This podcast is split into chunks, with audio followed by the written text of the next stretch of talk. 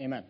All right, well, we're there in Second Peter, chapter number 1. And this morning we are beginning a brand new series entitled A More Sure Word.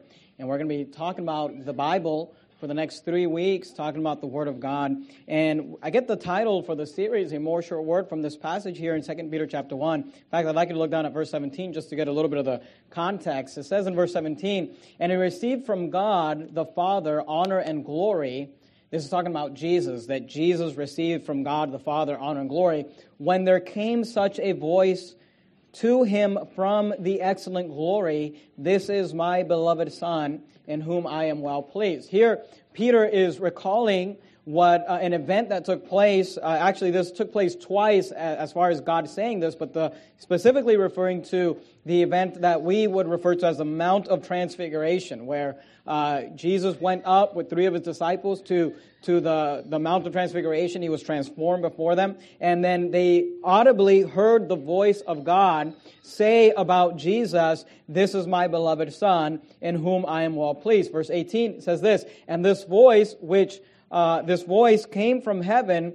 we heard when we were with him in the holy mount. So again, uh, Peter is referring back to this event on the Mount of Transfiguration where Peter uh, literally, audibly heard the voice of God say, uh, saying about Jesus, This is my beloved Son, in whom I am well pleased. Now, what's interesting about that is that in verse 19, he then says this He says, We have also a more sure word of prophecy, whereunto ye do well that ye take heed, as unto a light that shineth in a dark place, until the day dawn and the day star arise in your heart. What Peter is saying here is he's saying that he went through an event in his life. He went through a, a, a, a, a time in his life where he had this supernatural event, where he literally audibly heard the voice of God speaking about Jesus, saying, This is my beloved Son in whom I am well pleased. But what's interesting is that Peter then follows that up by saying, you know, putting that aside, he said, even with the fact that I heard the audible voice of God, he says, we have also a more sure word of prophecy. He says,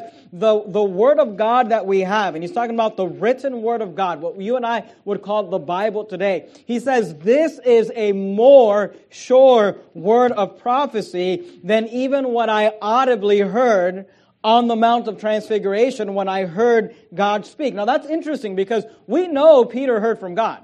We know that the event of the Mount of Mount Transfiguration was something where uh, you know it's documented in the Word of God. It was God speaking. It is a true event. But Peter says, you know what's even more sure than what I heard is the Word of God that is written that we have today. That ought to tell you something about these uh, preachers today that'll get up and say, well, God gave me a word. You know, I heard God say, and then their message will contradict something in the Bible. Well, you know what Peter's uh, response to that would be? This is a more sure word of prophecy. You know, you say, well, what if somebody tells me that they heard God say? You know what? If it contradicts the word of God, we need to go with the word of God because the word of God is a more sure word of prophecy. And that's what we're talking about uh, today. And we're going to talk about for the next three weeks this idea of the more sure word. Now, we're going to cover three different subjects in, in, in regards to the word of God, but we're going to begin this, mo- this morning by talking about why we are King James only. Why we are King James only. And you may not know this or understand this, and hopefully you'll understand it by the time that the sermon is done this morning. But you walked into an independent fundamental Baptist church, and we are a King James only church. What that means is that we believe that the King James Bible is God's inspired and preserved word in the English language. And I want to explain to you today why we believe that, why we, how we know that, and how we come to that understanding. But before we do that, let me just lay a foundation in regards to some doctrines in regards to the Word of God. Here's what you need to understand. The Bible is not a book like just any other book. The Bible and the Word of God is a perfect book. And you say, well, how do you know that or how do we understand that? The first thing you need to grasp in regards to that is the fact that we believe in the inspiration of Scripture. And in fact, if you, if you don't have a, a baby sitting on your lap or something like that, I'd love for you to just write some of these statements down on the back of the course of the week. You have a place uh, to write down some notes. And these are good things for you to just understand. You know, the inspiration of Scripture. What does that mean? We believe in the inspiration of Scripture and the doctrine of inspiration. Now you're there in 2 Peter chapter 1. We read verses 17 through 19, but look at verse numbers uh, 20 and 21. We actually find the doctrine of inspiration in this chapter. Notice verse 20. Knowing this first, that no prophecy of the scripture is of any private interpretation, verse 21.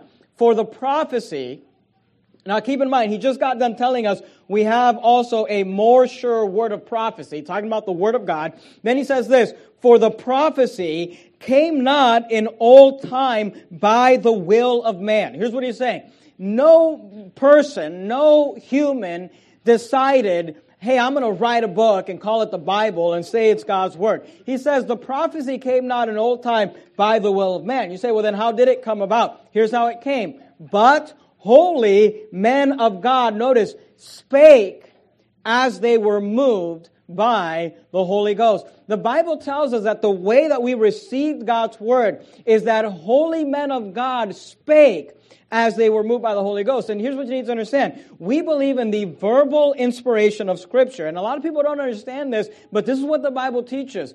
It wasn't necessarily that men wrote the Word of God, although we understand that the Word of God was written down and it was perfect. But before it was ever written, it was spoken holy men of God spake as they were moved by the Holy Ghost. And we're going to develop that and show you that even more in Scripture. Go to 2 Timothy chapter number 3. 2 Timothy chapter 3, you're there in 2 Peter. Uh, if you go backwards, you're going to go past 1 Peter into James, Hebrews, Philemon, Titus, 2 Timothy. 2 Timothy chapter 3, we have another verse on the inspiration of Scripture. 2 Timothy chapter 3 and verse 16, notice what the Bible says.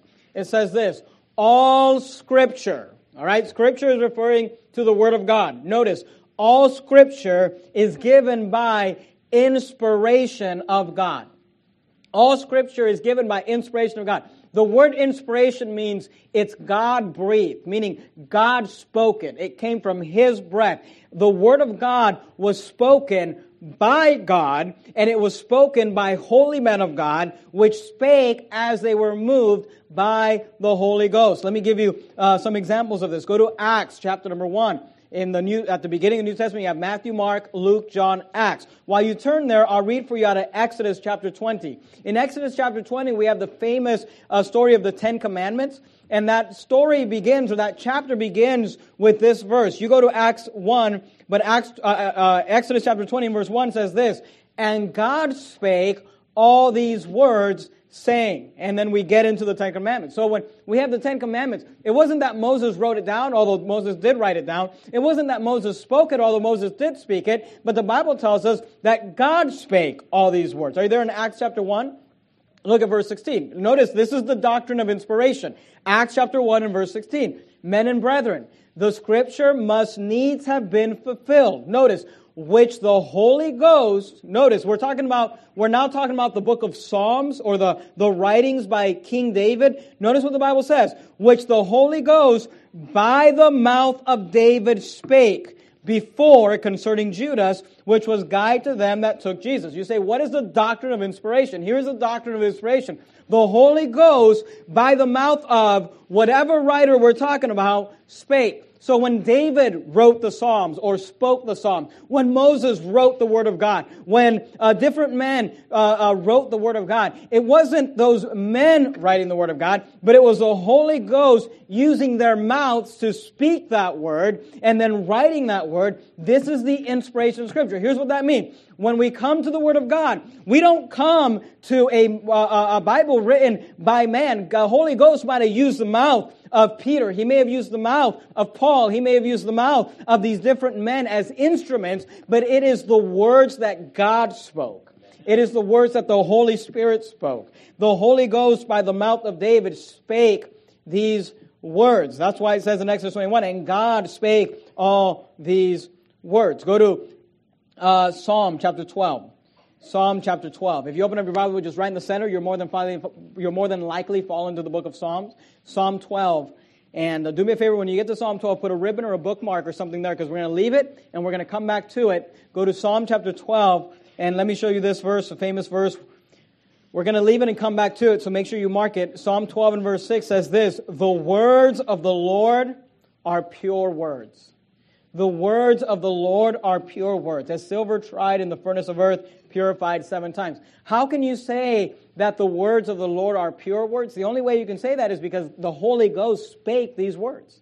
They're not, look, when I speak, my words are not pure. When you speak, your words are not pure. But when God speaks, even through a man, and they're God's words, the words of the Lord are pure words. So when we're talking about the Bible, you say, well, this was a book written by a man. This was a book written by uh, Solomon. It was a book written by Isaiah. It was a book written by Ezekiel. No, holy men of God spake as they were moved by the Holy Ghost. They are the words of the Lord. Therefore, these words are pure words. They're not corrupted words. They're not defiled words. They are pure because they are inspired by God. Now keep your place there. Psalm 12, we're coming right back to it, but go to Jeremiah 36. You're there in Psalms. You're going to go past Proverbs, Ecclesiastes, Song of Solomon, Isaiah, Jeremiah. You say, okay, Pastor, you showed us about the inspiration, how holy men of God spake as they were moved by the Holy Ghost, how God spake all these words, how the Holy Ghost spake by the mouth of David. And I just showed you a few examples. We could spend a lot of time going through all sorts of different references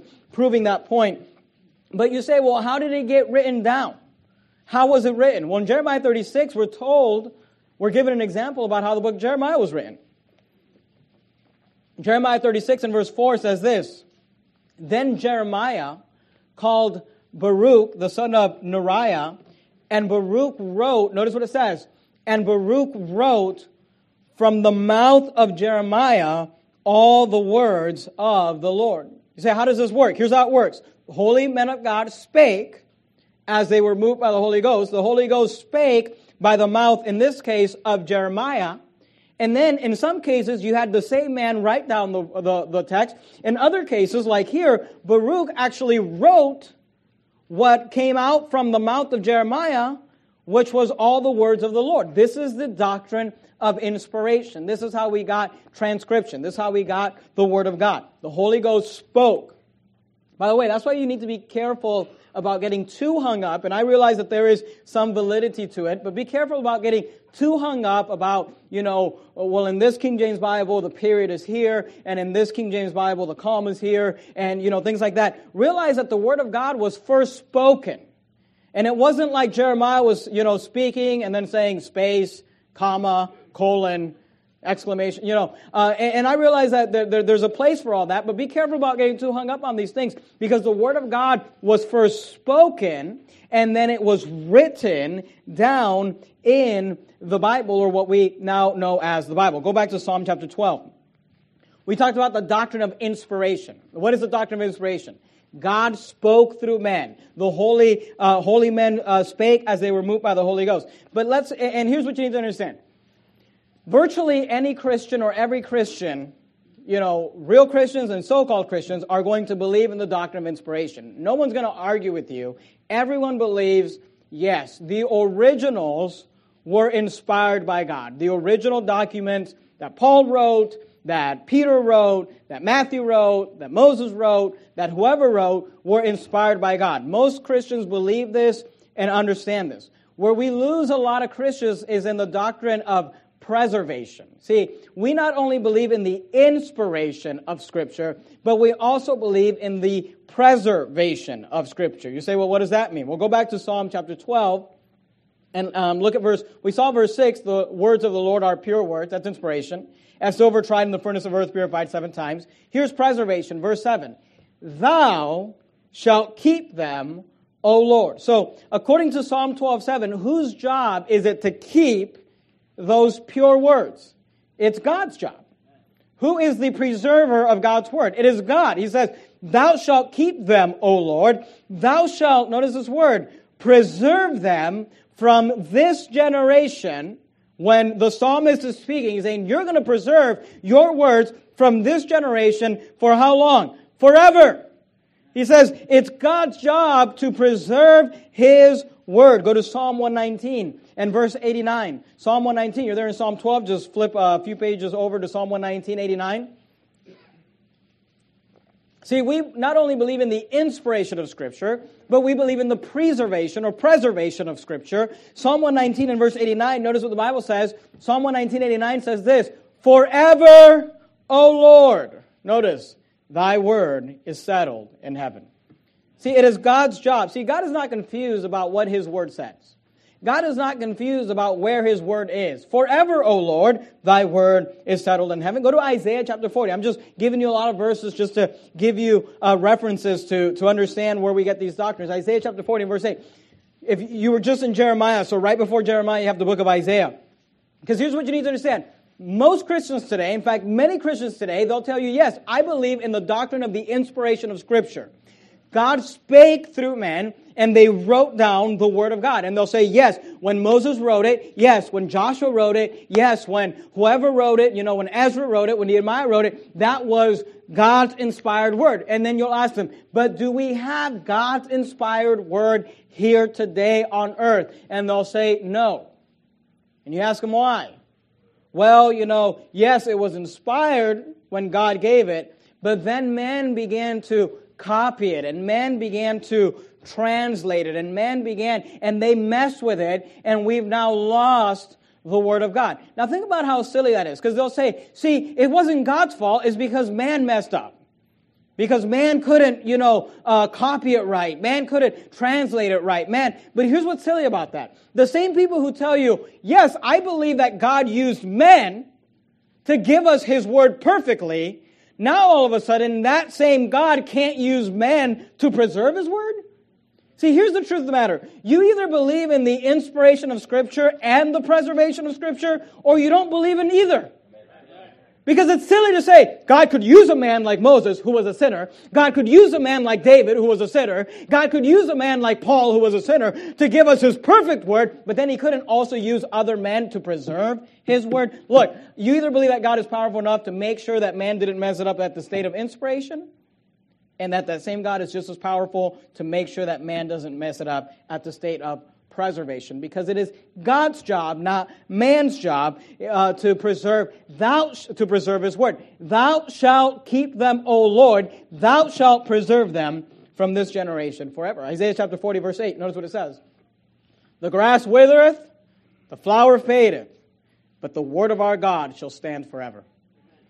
That is the preservation of Scripture. You will not ever lose the word of God. It will be preserved. Why? Because the same God who gave it to us is the same God who will preserve it. That's the inspiration of Scripture. That's the preservation of Scripture. There's, another doctrine in regards to the Word of God, which is referred to as the illumination of Scripture. We're actually going to talk about that next week in, in the sermon next week. But let's talk about this for a little bit. Go to 2 Corinthians chapter 2. In the New Testament, you have Matthew, Mark, Luke, John, Acts, Romans, 1st, 2nd Corinthians. We talked about the perfect Word of God. Look, there must be a perfect Word of God. Otherwise, God is a liar. Because God, the Bible says, Thou shalt keep them, O Lord, thou shalt preserve them from this generation forever. Now, here's what you need to understand. Are there corrupted versions of the Word of God today? And the answer is yes. You say, well, show me that from the Bible. Okay, go to 2 Corinthians chapter 2. Notice that at the time that Paul was living, when Paul was writing the second letter to the church at Corinth, notice what he said what was going on even at the time of Paul himself. 2 Corinthians chapter 2 and verse 17 says this, For we are not, notice what he says, we are not as many. So notice, Paul is telling us there are many people that are doing what? Notice, which corrupt the word of God. I want you to understand this. Even at the time when Paul was still alive and writing the Word of God. Even before the completion of the New Testament, there were already many, the Bible says, which were corrupting, which corrupt the Word of God. He says, we are not as many which corrupt the Word of God, but he says there are many. There are people back in the day of Paul, there were people who were corrupting the Word of God. And let me tell you something. Today there are people who are corrupting the Word of God. And it's always been this way. You say, well, why are there corrupted versions of the Bible? You know, are there corrupted versions of the Bible? The answer is yes, according to the Apostle Paul. Even during his time, there were many who corrupted the Word of God. And please understand this. Not everything that calls itself a Bible is God's Word. Not everything that calls itself the, you know, the Holy Scriptures is holy, is pure. Now, you say, well, why? Why are there corrupted versions of God's Word? Go to Genesis chapter 3. Genesis chapter 3 should be fairly easy to find. First book in the Bible, uh, Genesis chapter 3. Now, we saw that even during the time of Paul, there were people who were already corrupting the Word of God. He says, We are not as many which corrupt the Word of God. But I want you to understand this that Satan has been fighting to corrupt God's Word from the very beginning. It is Satan who is corrupting the Word of God. It is Satan who is using his uh, servants to corrupt the Word of God. Genesis chapter 3, look at verse 1. Of course, we have the famous story here of the fall of man when Satan tempted Eve and Eve influenced Adam and they, they sinned against God. But I want you to notice how this was done. Genesis chapter 3 and verse 1. The Bible says this Now the serpent, that's Satan, was more subtle than any beast of the field which the Lord God had made. And he said unto the woman, I want you to notice the very first time we see Satan in the Bible, in fact, the first words that come out of his mouth in the entire Bible, notice what he says. He says, Yea, hath God said, Ye shall not eat of every tree of the garden?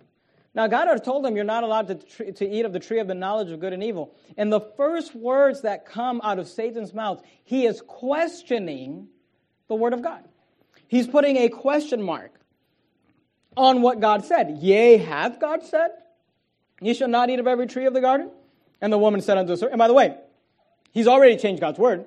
Because God didn't say you're not allowed to eat of every tree of the garden. He said you're not allowed to eat of the tree of the knowledge of good and evil. But he's, he's questioning God's word. He's casting doubt upon God's word. He's asking the question in a way where it already changed what God said. And the woman said, verse 2, unto the serpent, we may eat of the fruit of the trees of the garden, but of the fruit of the tree which is in the midst of the garden, God has said, you shall not eat of it, neither shall you touch it, lest you die. Verse 4, and the serpent, that's Satan, said unto the woman, notice, the second statement that come out of, comes out of his mouth, he's already corrupted the word of God. He says, Ye shall not surely die.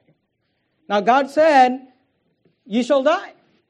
He said, The day ye eat thereof, ye shall die. And Satan says, No, you won't. Ye shall not surely die.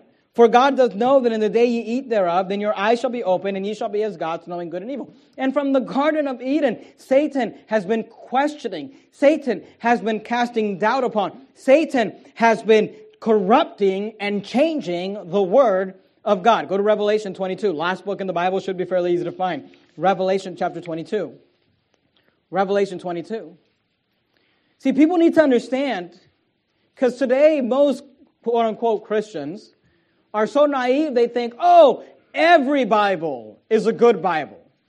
There's no such thing as a corrupted Bible. There's no such thing as a bad Bible. Well, if you believe that, then you don't believe Paul because Paul said, we are not as many which corrupt the word of God.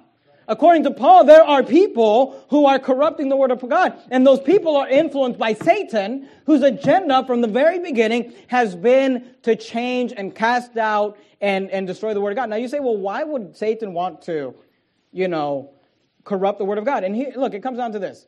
For we wrestle not against flesh and blood, but against principalities, against powers, against the rulers of this darkness of this world, against spiritual wickedness in high places. The Bible tells us that the way we engage into spiritual battle is by putting on the armor of God. And when you put on the armor of God, if you study that passage in Ephesians 6, it's all defensive. You've got a helmet, you've got a shield, you've got a breastplate, you've got things to defend you. There are one, and you could argue two things that are given in that passage as a, as a weapon. One is referred to, you know, is referenced to at the end as prayer, although it's not necessarily put into the armor of God. But the only weapon you're given in that armor of God is the sword of the Spirit, which is the Word of God. Satan understands that the only, uh, you, you, the only weapon we have against him and against his forces is this book right here. And if he can corrupt it, if he can destroy it, if he can cast down upon it, if he can make people believe it, cunningly devise fables, then he'll win. He'll win the battle. If he can disarm us, if he can take our weapon, then he can beat us. And this is why from the beginning, from the beginning, there has been an assault upon the Word of God. This is why, by the way, God placed a curse upon those who would mess with His Word. Revelation 22, look at verse 18. Revelation 22, 18 says this, For I testify unto every man that heareth the words of the prophecy of this book. Notice what he says. If any man shall add unto these things. You say, well, who would ever do that? Uh, how about Joseph Smith? I mean, how about the Book of Mormon? How about the, you know, there, there's all sorts of men that have added to God's word. He says, if any man shall add unto these things, God shall add unto him the plagues that are written in this book. Verse 19. If any shall take away. Say, well, who would do that? Well, we're about to see in a little bit the people who would take away from the word of God. If any man shall take away from the words of the book of this prophecy, notice God shall take away his part out of the book of life and out of the holy city and from the things which are written in this book. You say, why would God put a curse on those who would corrupt the word of God? Here's why. Because there are many who are corrupting the word of God. And you need to, you, you know, you need to at least wake up to the fact that not everything that calls itself a Bible is a Bible. Not everything that calls itself the Word of God is the Word of God. Because there are corrupted versions of the Bible out there. So here's the next question, and this is really where I want to spend the sermon. Is, okay, Pastor Jimenez, I, I get it. We have the inspiration of Scripture. Holy men of God spake as they were moved by the Holy Ghost. All Scripture is given by inspiration of God. And then we have the preservation of Scripture. Thou shalt keep them, O Lord. Thou shalt preserve them from this generation forever. And there are corrupted versions of God. We are not as many which corrupt the Word of God. So if there are corrupted versions of the Word of God out there right now, and there is also the perfect, the incorruptible Word of God out there right now, because God said that He would preserve His Word, then how can we tell? How do we know which one is God's Word and which one is not? Well, there are basically two ways. I want to just go through this with you this morning. There are two ways to identify which is the true Word of God today. The first way is by examining the source text. Now, I'm not going to get a lot into this this morning because I don't want to, uh, you know, go too deep into this and and and and uh, and confuse you. But I, I want to give you enough for you to understand. When it comes to the modern Bible versions, you need to understand that they're not just separate translations or different translations from the same Greek text, okay? The New Testament was primarily written in Greek. We're going to talk about the New Testament uh, th- this morning. The New Testament was primarily written in Greek, and most people believe that when people translated the Word of God, they went to the Greek text and they translated the King James Bible. And then another group went to the same Greek text and translated the New International Version. And then another group went to the same Greek text and translated the English Standard Version. And that they all just kind of saw things differently, interpreted things differently. And by the way, we read in 2 Peter that the, the Word of God is not to, uh, to be had to any private interpretation. But people think like, oh, they just, interpreted differently, translated differently, and that's why we just have a lots of different translations of the same Greek text. Here's what you need to understand. That is not true. When you look at the source text, there are actually two different Greek texts that the Bibles are translated from. Let me give you just some quick facts about the Greek text. The New Testament, like I said, was primarily written in Greek. Okay, please understand a couple of things because there's lots of misconceptions that people have. People say, oh, well, when you go back to the originals, let me tell you something. When somebody tells you they went back to the originals, they are ignorant or they are lying or they are both. Because the originals do not exist. The originals are not on this earth. You cannot find a piece of scripture and say, this is the original document that was written by Baruch when he wrote the book of Jeremiah at the mouth of Jeremiah. This is the original document that Paul wrote. This is the original document that, that Moses wrote. The originals are all gone. Anything that we have and anything that they have is a copy of the originals. The originals are, do not exist on this earth. Now, there are 5,309 existing Greek manuscripts of the New Testament available. Here's what we mean by that. there are there have been identified 5,309 manuscripts. Now, a manuscript could be just a little piece of a passage of scripture, or it could be a, an almost complete passage of scripture. Some are large, some are small, but there are 5,309 existing Greek manuscripts of the New Testament available. Of those 5,309 existing manuscripts that exist today, 95 to 97% of them agree with each other. So if we were able to go and get all 5,309 manuscripts that exist on this earth today, that is where we got the Word of God from, and you compared them, because there's obviously overlaps. There's lots of them that have John 3.16. There's lots of them that have, you know, uh, overlaps on the books of the Bible. If you compared where they all overlap, 95 to 97% of them are exactly the same. They all agree. Now, this family of manuscripts, the ones that agree with each other, the 95 to 97%, are called the majority text. They're obviously called text because the majority of the texts agree. And let me just give you a little bit of history, and I don't want to go too deep into this. There was a, a, a man by the name of Erasmus who was a brilliant scholar. He basically examined the collection of the majority texts of these Greek manuscripts, and he compiled them into a Greek New Testament. All right? That Greek New Testament is known today as the Textus Receptus. Erasmus took, he went and found, he, he found, he examined the 5,309 manuscripts. He found where 95 to 90% of them matched. So here's what that means, and here's what you need to understand. If you have just, this is just an example, I'm just to pull this, uh, you know, uh, out of thin air. This is not a real example. But just kind of help you understand. If Erasmus found, you know, a hundred manuscripts that all had John 3.16 in it, and of the 100 of, of those manuscripts that had John 3.16, 95 of them said, For God so loved the world that he gave his only begotten Son. And again, this is just an example. I'm not telling you this is what he did. I'm just I'm trying to help you understand. And let's say that five said, For God so loved the world that he gave his one and only Son. Then what Erasmus did is that he went with the majority text. And in his Greek New Testament, he wrote what the majority of the 5,309 manuscripts said and ignored the minority that had differences, all right? So he, he wrote the Textus Receptus, or he compiled the Textus Receptus, which is the Greek New Testament, and he compiled it from the majority of the manuscripts that are available out there today.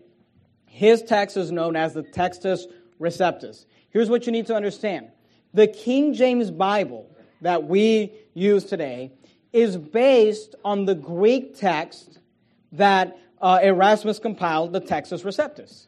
So when we look at our King James Bible, this King James Bible was translated into English from the Greek Textus Receptus, New Testament, that Erasmus compiled from the majority of the 5,309 manuscripts that are available today. A couple of things to consider.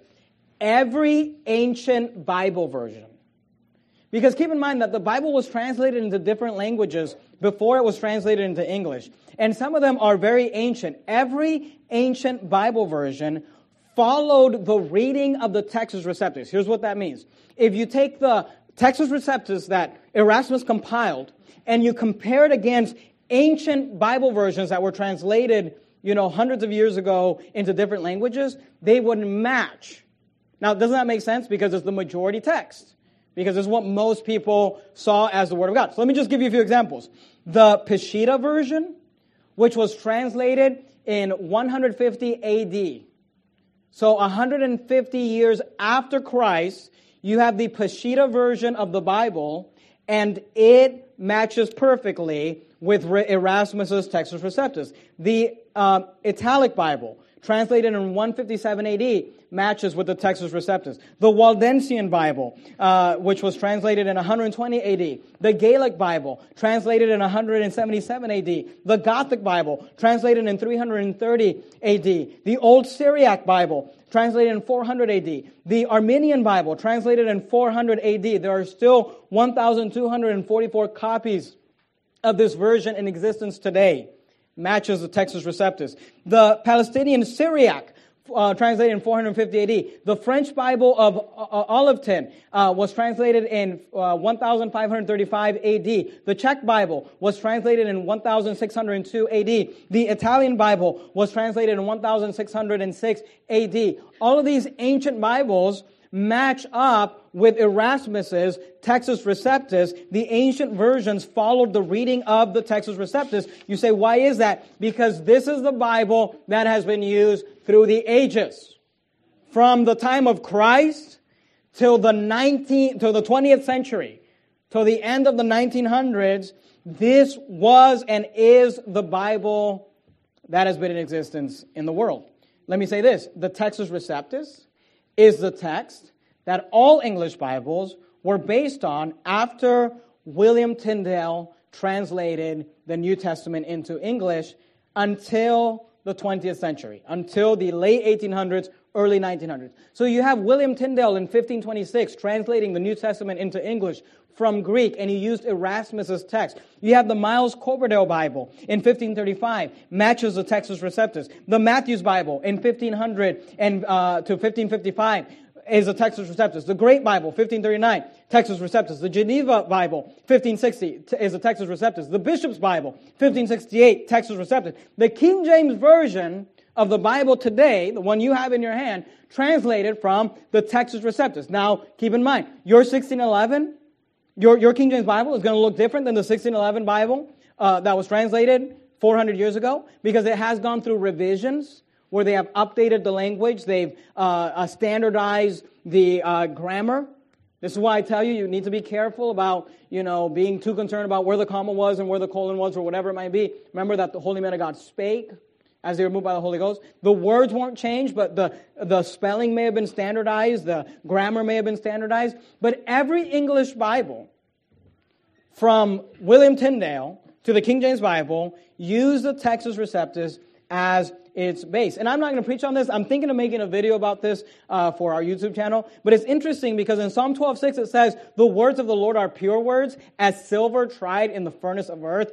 Purified seven times. The Bible says that the words of God are like silver that are going to be purified seven times. It's interesting that from William Tyndale's Bible to the King James Bible, you've got seven English Bibles that basically were being purified and purified and purified till we got our King James Version today, which God says, Thou shalt keep them, O Lord, thou shalt preserve them from this generation forever. So when you're talking about ancient Bibles, and when you're talking about reformed time Bibles, the Geneva Bible, the Bishop's Bible, all of these Bibles were translated from the Greek text, which today is known as the Textus Receptus, or the majority text. They were translated when we took the manuscripts, or they took the manuscripts, the 5,309 manuscripts, and they took the 95 to 97% that, uh, that matched each other, and they translated their Bibles from there. That's where we get our Word of God.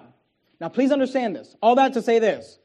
The new versions of the Bible, the New International Version, the American Standard Version, the English Standard Version, the whatever paraphrase you, you see in the Christian bookstore, whatever, all of the new versions of the Bible are translated from a different Greek text. Now, look, that ought to say something to you. They're after the 20th century, after the late 1800s, early 1900s, every Bible, every ancient Bible, every English Bible, every Bible that existed in this world were all translated from the same Greek text, from the Textus Receptus, which was uh, com- uh, uh compiled from the majority of the 5,309 manuscripts. But in the 20th century, a new Greek text was compiled. You say, well, where was it from? Well, remember the 5,309 manuscripts we have? 95 to 97% of them all match someone decided, and there was men by the name of Westcott and Hort, to take the 3 to 5% that disagreed with the majority text. They took the 3 to 5% manuscripts that did not agree with the rest of Scripture, and they made their own uh, uh, uh, uh Greek text out of it. This is referred to as the minority text. Now, why is it called the minority text? Because of the fact that it only uses 3 to 5% of the uh, manuscripts that are out there. You know, let me say this also about the Textus Receptus. It's not only called the majority text, it's also called the traditional text. Why is it called the traditional text? Because it's the traditional text that has been used from the time of Christ to the 20th century.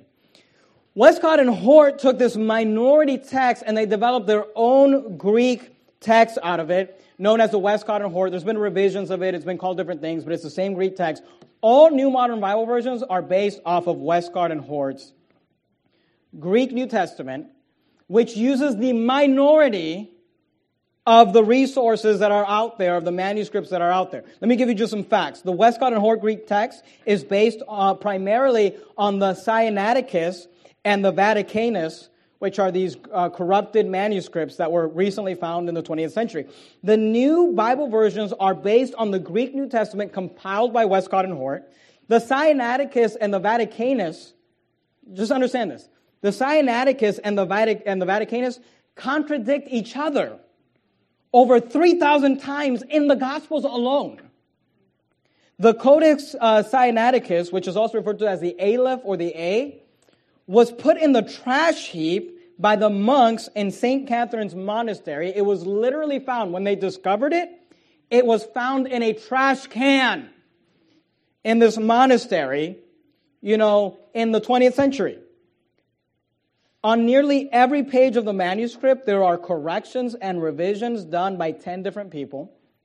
The Codex Vaticanus, which is referred to as the B, is kept by the Roman Catholic Church, which was found, is found in the Vatican.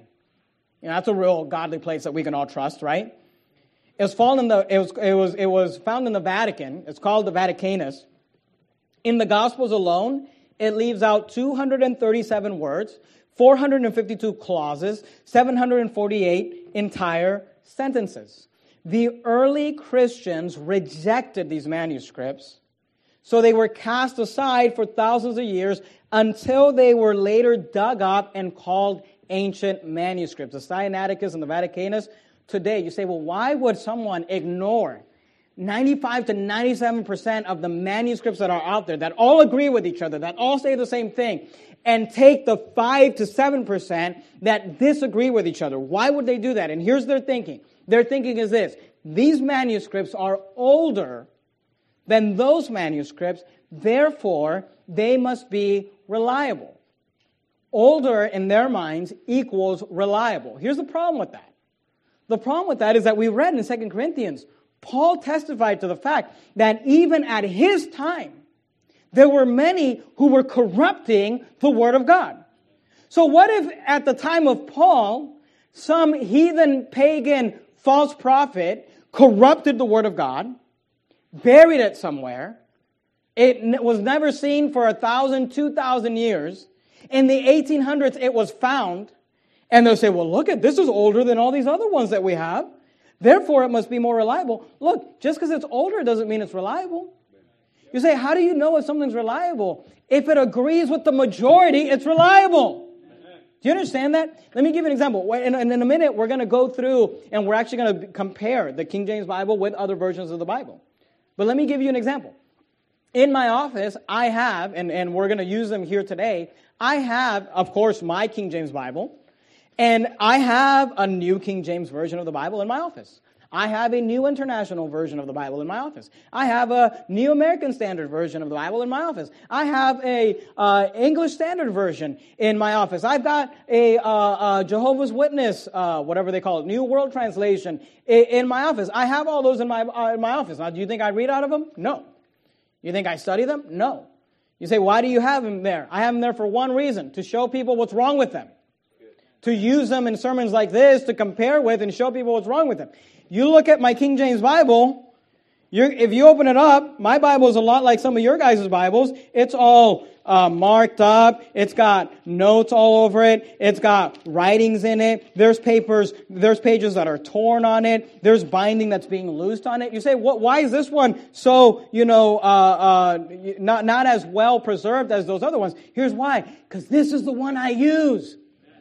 You understand that? So look, if my office was just lost for years, for 500 years it was lost and somebody came back and they excavated it. And they didn't find my King James because it's all torn up, because it's all destroyed, because I have it with me in my briefcase, you know, and they didn't find it. But they found the NIV in the trash can 500 years from now. And they're like, look at this thing. It's in real good condition. Yeah, it's in good condition because it's a piece of trash. You understand? But this is the thinking that these people have. Oh, well, the Sinaiticus, it's an old, it's older. So, but look, older doesn't mean more reliable. In fact, when it's preserved and in pristine state and it was found in some, you know, trash can or it's found in the basement of the Vatican and it hasn't been seen for thousands of years, you got to ask yourself, why? You know, the fact that it's older and in good condition should make us more suspicious, not less suspicious. You say, yeah, but those ones that match the majority text, they're all ripped up. They're all, you know, in fragments. They're all falling apart. Yeah, because that's the ones they were using. That's the ones they were preaching out of. So look, just a simple logical understanding of the Greek source of these texts should tell you that one is true and one is not. Because they're not translated from the same Greek text. All modern Bible versions, with the exception of the New King James, and the New King James is bad, and I'll explain to you why, and we'll talk about it. All modern Bible versions are translated from the Westcott and Hort Greek New Testament or the, the revised ones that came out of Westcott and Hort. They're translated from that Greek text. The King James and everything before it, all the way till 100 years or 150 years after Christ, all come from the majority text or the Textus Receptus. These do not come from the same source. Now, here's what, you, here's what you need to understand. If you say the Textus Receptus is bad and the Westcott and Hort is good, then here's what you have to believe that for 2,000 years to the 20th century, the Word of God was not on this earth because it was in a trash can in a monastery, because it was in a basement in the Vatican, because it was in a cave by the Dead Sea. If you believe that, then you have to believe that from the time of Christ till the 20th century, there was no word of God on this earth. But God said, the Bible says, Thou shalt keep them, O Lord. Thou shalt preserve them, what the psalmist said, from this generation forever. Look, the word of God has always been on this earth. It's not been hidden in a cave. It's not been hidden in, an, in, a, in a basement. It's not been, it's been accessible to the masses. So just understanding the source text should give you a real good idea of which one is the good and which one is, is, the, is the bad text. But there's another way, an even simpler way. You say, well, Pastor Mans, I don't know, some of that went over my head and I don't understand all that history and, and I'm not sure what I think about that. There's an even simpler way of understanding which one is good and which one is bad. Because here's what we have. We have the true word of God and we have corrupted versions, correct? We have the true one and the counterfeit. Now, when it comes to determining what a counterfeit is, when I was uh, uh, younger, when I first got married, I, I, worked in a in a location where we handled a lot of money, and there was a lot of uh, you know counterfeits of money that would come in, and we took some training on how to identify a, a count, counterfeit money. And you know what's interesting is that most people think when you get when you receive training as to how to identify counterfeit money, you think that they're going to, at least this is what I thought. I thought they were going to sit there and, and show me like, hey, you know, this is how you know this is a counterfeit. You know, they messed up right here at the two, or look for this, or look for that, or look for whatever. But the truth of the matter is, when you're being trained to find counterfeit money, they don't even have you look at counterfeit money. You know why? Because counterfeit money is constantly changing. So if they tell you, like, look for these three things, well, the next batch is not going to have those three things. So you say, well, how do they train you to look for counterfeit money? You know what they actually train you to do? Is they, they, they train you to get real comfortable with the real thing. A lot of the training for looking for counterfeit money was just counting real money. Because if you get used to just counting and looking at real money, as soon as a counterfeit one comes through your fingers, you're like, ah, this isn't the same. This isn't the same as the other ones. 95 to 97 of the majority feel like, look like, are like a certain thing, and this 5 to 7% is not, I've got a counterfeit. I mean, how do you, how, how do you tell the difference between a diamond and a cubic zirconium? You know, some of you, your wives out there, they think they've got a real nice diamond. And as long as they're the only ones that are looking at it, or other women are the only ones that are looking at it, it's fine. But you give that cubic zirconium to a jeweler and you put a real diamond next to it, he'll be able to tell the difference. So how can you tell when something's counterfeit? Well, you just put it up against the real thing. So here's what we're going to do this morning. We're going to just take the King James Bible, which was brought from the Textus Receptus, and we're just going to compare it to all the other versions the new IV, the new IV, the NIV, the ESV, the uh, New American Standard, the New King James. We're going to compare it, and I think it should be real easy to tell the difference which ones are the real thing and which ones are not. Now, I asked some of the young men in our church to help me with this, so I'm going to have guy, those guys come up here at this time. Come on up, guys, and take your place. And what we're going to do is we're just going to compare scriptures. We're going to compare versions of the Bible, and we're going. We're, let me just begin by I'm going to have these guys go ahead and uh, present themselves to you. So why don't you start? Give us your name and the version of the Bible that you'll be reading from. My name is Garrett Przarski. I'll be reading out of the New International Version. My name is Dominic Santiago. I'll be reading out of the English Standard Version. My name is James Bahamundi. I'll be reading out of the New American Standard Version. My name is Moses Thompson. I'll be reading out of the New King James Version. All right, so let's go ahead and we're just going to compare. We're just going to compare scripture. If you've got a King James Bible with you, then turn to these passages. And if you don't have a King James Bible, turn to these passages with you so we can just look at the differences. All right, go to Luke chapter 2 and verse 33. Matthew, Mark, Luke. Luke chapter 2, verse 33. Now, here's the truth we could spend all day looking at comparisons between the King James Bible and the other versions of the Bible. We're not going to do that. But I am going to just show you some highlights to show you some differences between these Bible versions. Luke chapter 2 and verse 33 in the King James Bible says this And Joseph and his mother marveled at those things which were spoken of him. The him there is referring to Jesus.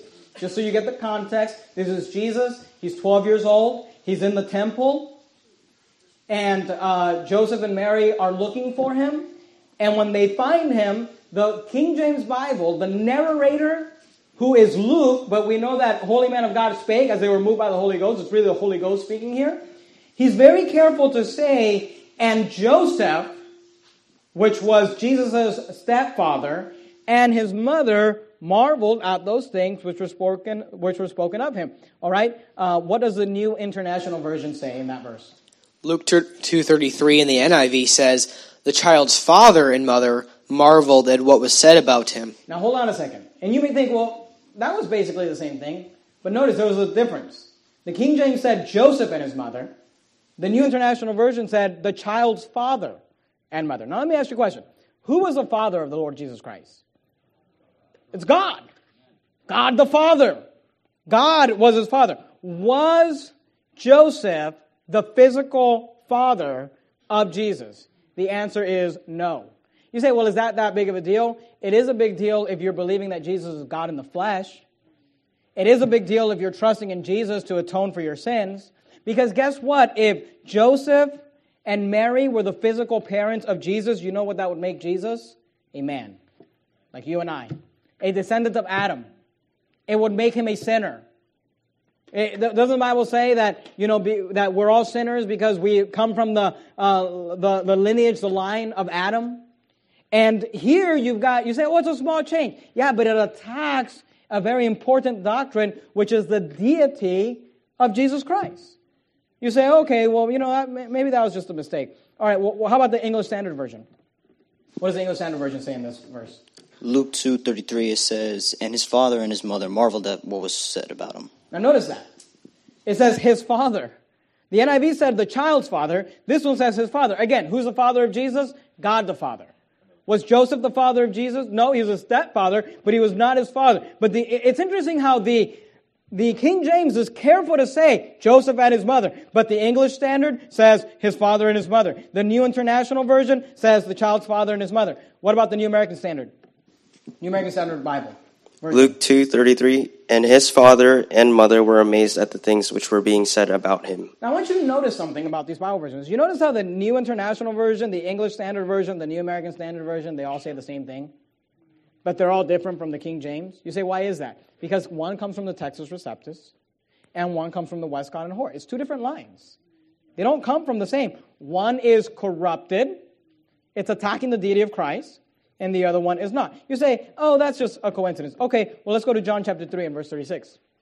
John chapter 3 and verse 36. Now, in John 3 36, here's what the Word of God says. The King James Bible says this He that believeth on the Son hath everlasting life. Amen. And he that believeth not the Son shall not see life, but the wrath of God abideth on him. Now, that, doesn't that make sense? Says, He that believeth will be saved, hath everlasting life, but he that believeth not. Because what's the opposite of believing? It's not believing. He that believeth not the Son shall not see life, but the wrath of God abideth on him. So if you don't believe in the Son, the wrath of God abides you. If you believe on the Son, you have everlasting life. That's what the King James uh, Bible says. What does the English Standard Version say?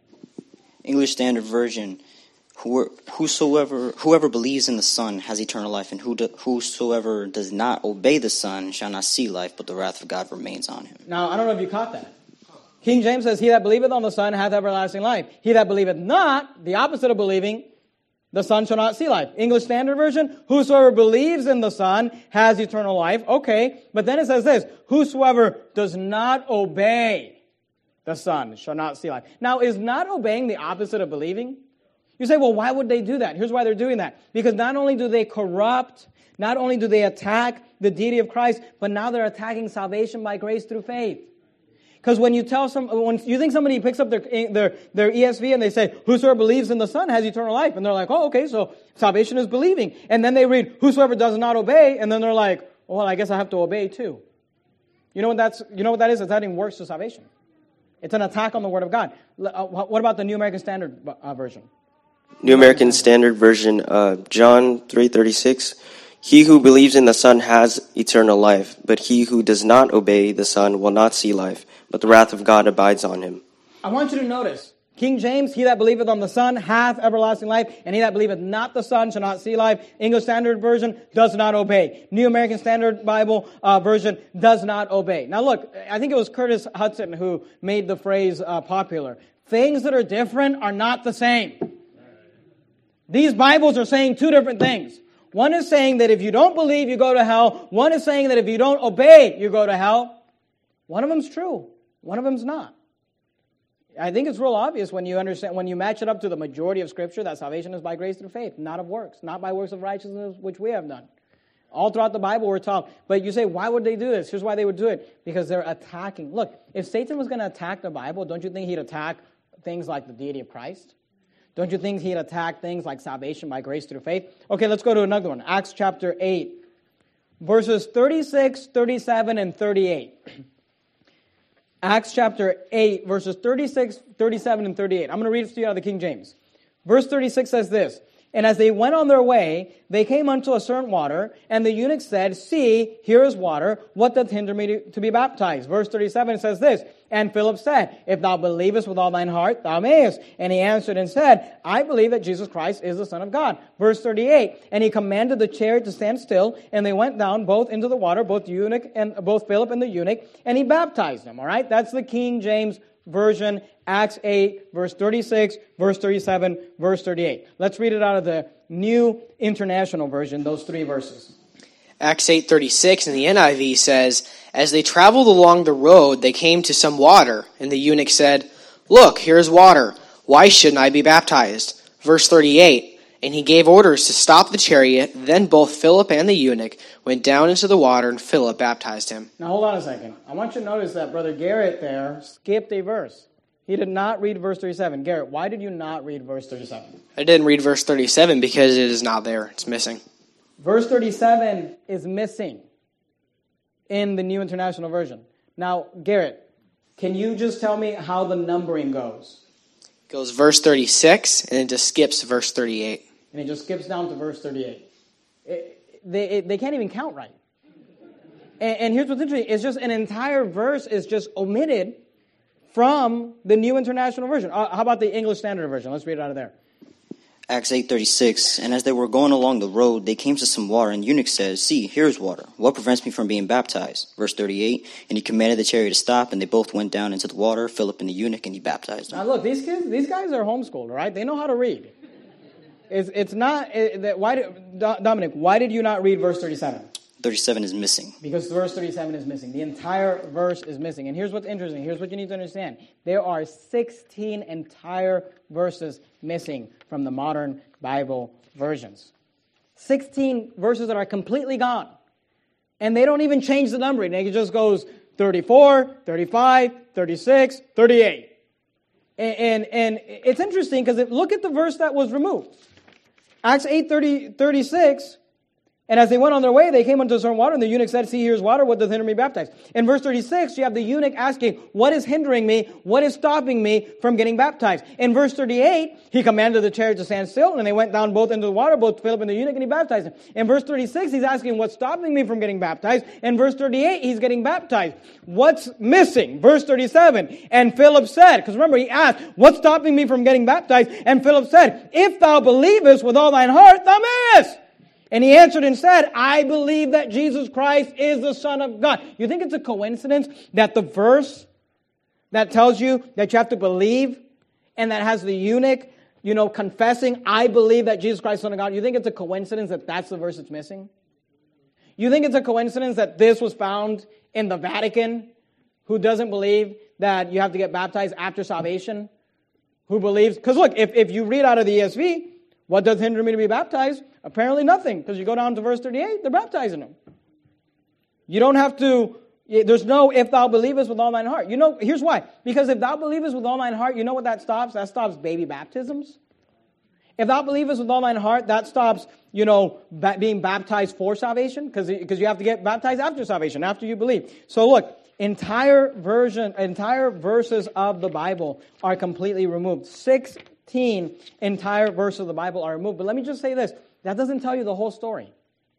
You say 16 entire verses of the Bible are removed from the New Testament? Yes, that's true. But there are so many verses where just phrases and sentences are removed, complete chunks of a verse, where the verse isn't removed, but like half of it is. There's so many instances like that that it's way more than just 16 verses that are gone. A lot of the scripture is missing in these modern Bible versions. Go to Matthew chapter 7. Matthew chapter 7, verse 14. Matthew chapter 7 and verse 14. Here's what the King James Version says Because straight is the gate, and narrow is the way which leadeth unto life, and few there be that find it. Jesus talking about people that go to heaven. And here's what Jesus says in the King James Bible Straight is the gate. The word straight means a narrow passage. All right? So he says, straight is the gate. He says the passage that gets you to heaven is narrow. And then he emphasizes, he says, and narrow is the way which leadeth unto life, and few there be that find it. Here's what Jesus is saying. Most people are going to hell. There's only few that are going to heaven. He, he also says, broad is the way. He says, you know, wide is the gate, and broad is the way that leadeth unto destruction and many there be which go in thereat. So here the King James Bible tells us, Jesus tells us, straight is the gate and narrow is the way. What does the English Standard Version say? It says in Matthew chapter 7 in verse 14, For the gate is narrow and the way is hard that leads to life, and those who find it are few. So notice that it changed it. Jesus said in the King James, straight is the gate and narrow is the way. Two different ways of saying the same thing. It's a narrow passage, it's a narrow way. The English Standard says narrow and the way, uh, you know, for the gate is narrow and the way is hard.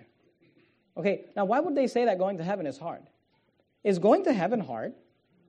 Is it hard to believe on the Lord Jesus Christ? Didn't Jesus say that except you be converted as and become as little children? Didn't Jesus say that going to heaven was as easy as a, a little child would do it, simply putting their faith and trust in Jesus? You say, well, why would they? Why would the modern Bible versions change it to make it sound like it's hard to go to heaven? Well, this is the same versions that tell you you got to obey to go to heaven. So look, if I have to obey to go to heaven, that would be hard. They're attacking the doctrine of salvation. Now, today we have a lot of people say, well, what about the New King James Version? Because the New King James Version, you know, that's King James, isn't it? Look, we don't worship the name King James. All right? You say, why do you guys believe in the King James Bible? Because that happens to be the name of the version that's the right one. But the New King James Version, and, and I don't, don't want to get too far into this, but let me just say this. The New King James is a little more deceptive because they'll say, oh, well, we translated from the Textus Receptus, like the original King James. But here's where they lie to you, or here's where the difference is. When it comes to the places where there are differences between the majority text and the minority text, they go with the minority text every time. So they'll say, well, we translated from the Textus Receptus, but wherever there's a difference between the Textus Receptus and the Westcott and Hort, then they go with the Westcott and Hort, so it's as corrupt as the other versions are. Let me give you an example. What does the New King James Version say in Matthew chapter 7 and verse 14? Matthew uh, chapter 7, verse 14 in the New King James says, Because narrow is the gate and difficult is the way which leads to life, and there are few who find it. So notice this is the same thing as the English Standard Version. Says the same thing as the rest of them. Let's go to 1 Corinthians chapter 1.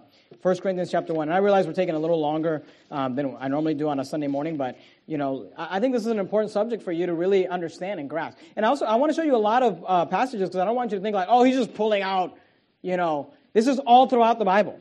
1 Corinthians chapter 1 verse 18 says this, For the preaching of the cross is to them that perish foolishness, but unto us which are saved, it is the power of God. What does the New International Version say? 1 Corinthians 1.18. In the NIV, 1 Corinthians 1.18 says, For the message of the cross is foolishness to those who are perishing, but to us who are being saved, it is the power of God. Now hold on a second. King James says, unto us which are saved. New NIV says, to us who are being saved. Now look, are you being saved? Look, being saved, being saved, getting saved happens in a moment. Jesus called it being born again. It happens in a moment. He that believeth on the Son hath everlasting life. You're passed from death unto life. You don't, you're not in the process. Look, salvation is not a process. You're not being saved. You either are saved or you're not. You either believed or you haven't. You say, well, why would the NIV call it being saved? Well, because if it's hard to get to heaven, if I have to obey to get to heaven, then yeah, it's a process. But that's not what the Bible says. So here, you say, well, it's not that big of a difference. It's, it's a small change, but it changes a lot in the doctrine. How about the English Standard Version? 1 Corinthians 1.18, For the word of the cross is folly to those who are perishing, but to us who, who are being saved, it is the power of God. Again, being saved. What does the New American Standard Version say? 1 Corinthians uh, 1.18, For the word of the cross is foolishness to those who are perishing, but to us who are being saved, it is the power of God. What about the New King James Version? Oh, it's the New King James. This one should be good, right? 1 Corinthians 1.18. In the New King James, it says, For the message of the cross is foolishness to those who are perishing, but to us who are being saved, it is the power of God. Look, these two, these, these, one comes from one line, the other one comes from another line. You either believe you are saved or you believe you are being saved. But it's not the same thing. It's not the same thing. Go to 2 Samuel 21. Let me just kind of give you, I'll give you a silly one and I'll give you a really irritating one and we'll be done. And we could do this all day. I mean, there's so many uh, passages we could go to, but I'll just give you a silly example just to finish up, and then I'll give you a real irritating example just as we finish up. 2 Samuel 21, look at verse 19.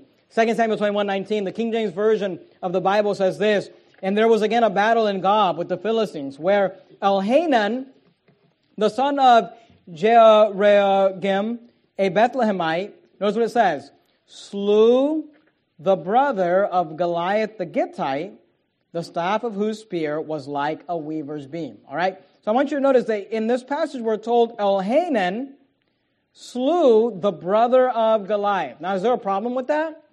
None in the world wrong with that. If the Bible tells us that Goliath had brothers, you know, who killed Goliath? Who knows? David. Uh, not a question. David killed Goliath, right? And here we're told after Goliath, after David killed Goliath, that in the later on, Elhanan slew the brother of Goliath. What does the English Standard Version say? In 2 Samuel 21, 19, it says, And there was again war with the Philistines at Gob, and Elhanan, the son of Jehoiakim, the Bethlehemite, struck down Goliath the Gittite, the shaft of whose spear was like a weaver's beam. Now hold on a second. I want you to notice what he said. He said, Elhanan, the son of Jeroboam, the Bethlehemite, notice what he said. This is what the English Standard Version say, says, struck down Goliath the Gittite. Okay, the King James said that Elhanan slew the brother of Goliath. In the ESV, it says that Elhanan struck down Goliath. Now, here's a problem with that.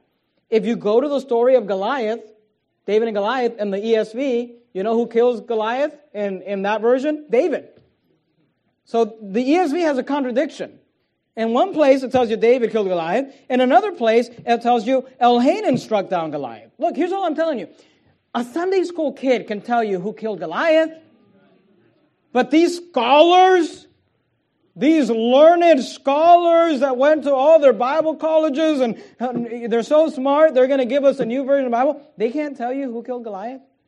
They get, they get a basic Bible question, who killed Goliath, wrong, and they say, oh, Elhanan struck down Goliath. What about the New American Standard uh, Version? 2 Samuel uh, 21:19 There was war with the Philistines again at Gob, and Elhanan the son of Jeroboam the Bethlehemite killed Goliath the Gittite, the shaft of whose spear was like a weaver's beam. You say, is it a coincidence that two Bible versions got, got the answer wrong?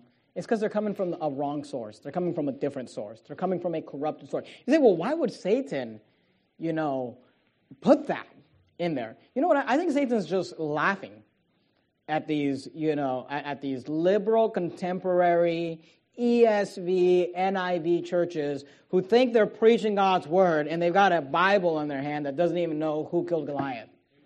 It's just, it's a silly, it's silly, but it kind of should just tell you a lot.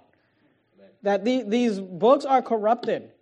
They're wrong. Let me give you another example. Go to Isaiah 14 and verse 12. This is a more irritating example. This is the last one we'll look at for today.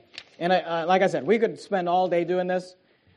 But uh, let me just give you one more. Isaiah 14 and verse 12.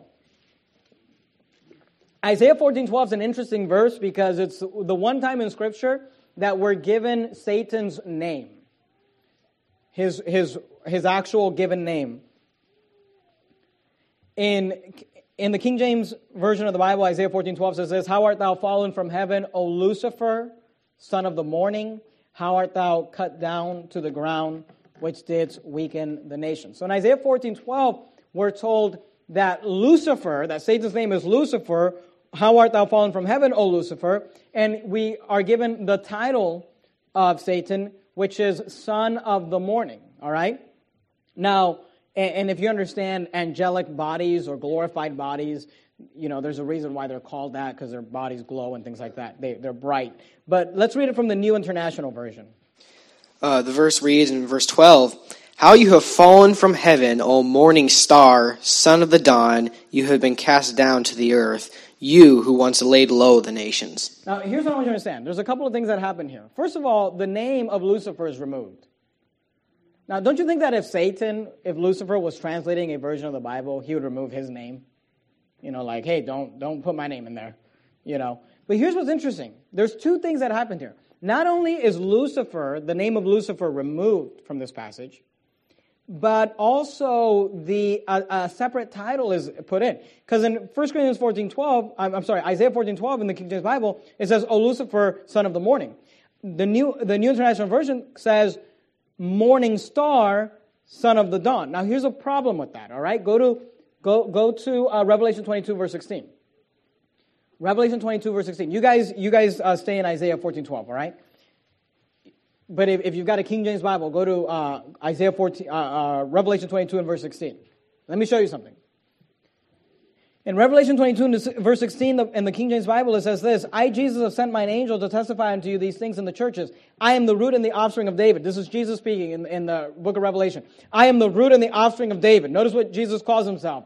And the bright and morning star. You know that one of Jesus' titles is Bright and Morning Star?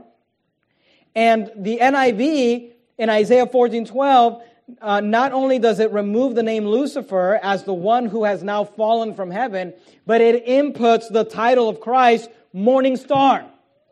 So in the NIV, who's falling from heaven? Jesus is.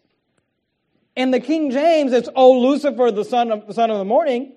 In the NIV, it's the morning star who's falling from heaven. The King James calls Jesus the morning star, but here's what's even to add insult to injury. The NIV in Revelation 22 16 calls Jesus the morning star. So it's not like, oh, well, they, they just changed morning star, you know, they just changed son of the morning to morning star. No, the NIV calls Jesus in the book of Revelation the morning star, and then in Isaiah says that the morning star is the one that fell from heaven. Say, why would they do that? Here's why they do that because the NIV hates Jesus. It hates doctrine. It attacks the deity of Christ. It attacks salvation through Jesus Christ. How about the English Standard Version? What does that say in Isaiah 14 12? Isaiah 14:12 How are you fallen from heaven, O day star, son of the dawn? How are you cut down to the ground who laid the nations low? Now, again, we see that the name Lucifer is removed. And now they didn't say morning star, they said, O day star. Here's what's interesting about that. The King James Version, 2 Peter chapter 1, verse 19. We actually read in our text we have also a more sure word of prophecy, whereunto ye do well that ye take heed, as unto a light that shineth in a dark place, until the day dawn and the day star arise in your heart. That is referring to the Lord Jesus Christ. I'm just done. Do you think it's a coincidence that in the New International Version and in the English Standard Version in Isaiah chapter 14 and verse 12, not only did both remove the name of Lucifer, but both added two different titles of Jesus? You say, why would you? I think Satan's just mocking. He's just laughing. He just thinks it's funny. I'm going to remove my name and I'm going to put there the name of Jesus. Go to Matthew chapter 4 and verse 4. Uh, we're going to be done with these guys. Thank you guys very much. We appreciate you coming up here. Let's give them a round of applause. They did a good job reading. Go to Matthew chapter 4 and verse 4. We'll be done right here. Now, look, it, if you leave here today and you're like, I don't know, okay, it's because you're not paying attention. Because it should be extremely clear I don't know which one's the good one. Oh, I don't know. Maybe the one that doesn't attack the deity of Christ. Maybe the one that doesn't add works to salvation. Maybe the one that doesn't say that Jesus fell from heaven. How about that one?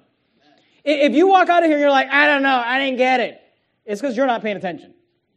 It's because you're not interested in the things of God. And look, if there's one thing that we should be interested in, is the Word of God. It's where all matters of faith and practice come from. Look, if, if we're not right on the Bible, then we're not right on anything. And you say, well, do we really need, does it really matter? Do we really need a perfect Bible? Matthew chapter 4, verse 4 is the last place we'll look at today. Matthew 4 4.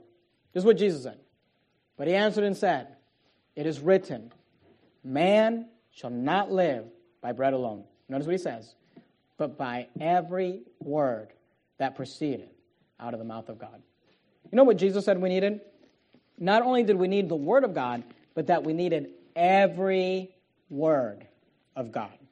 You know what I'm holding in my hand right now in this King James Bible? I've got every word that proceedeth out of the mouth of God.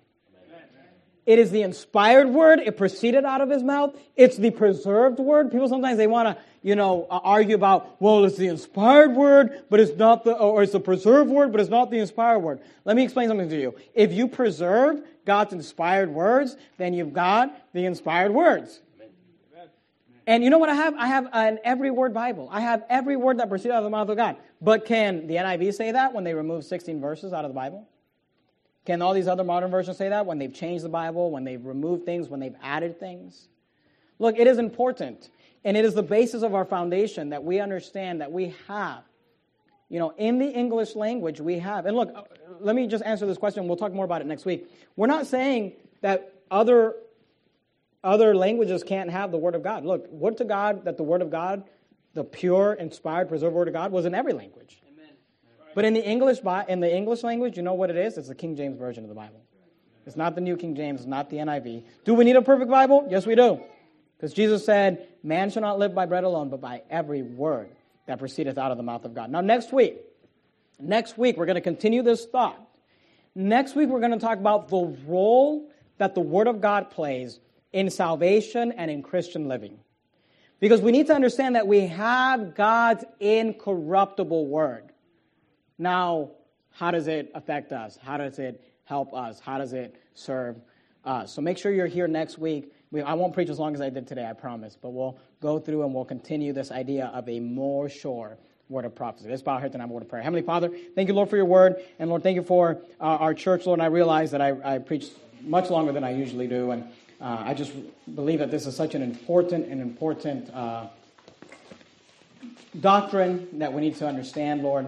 And I pray that you would help everybody here to really understand. And if they, and if they don't, Lord, help them to really study it and look at it and, and ask themselves, where is the Every Word Bible? Where is the Word of God today? Lord, we thank you for giving us the King James Version of the Bible.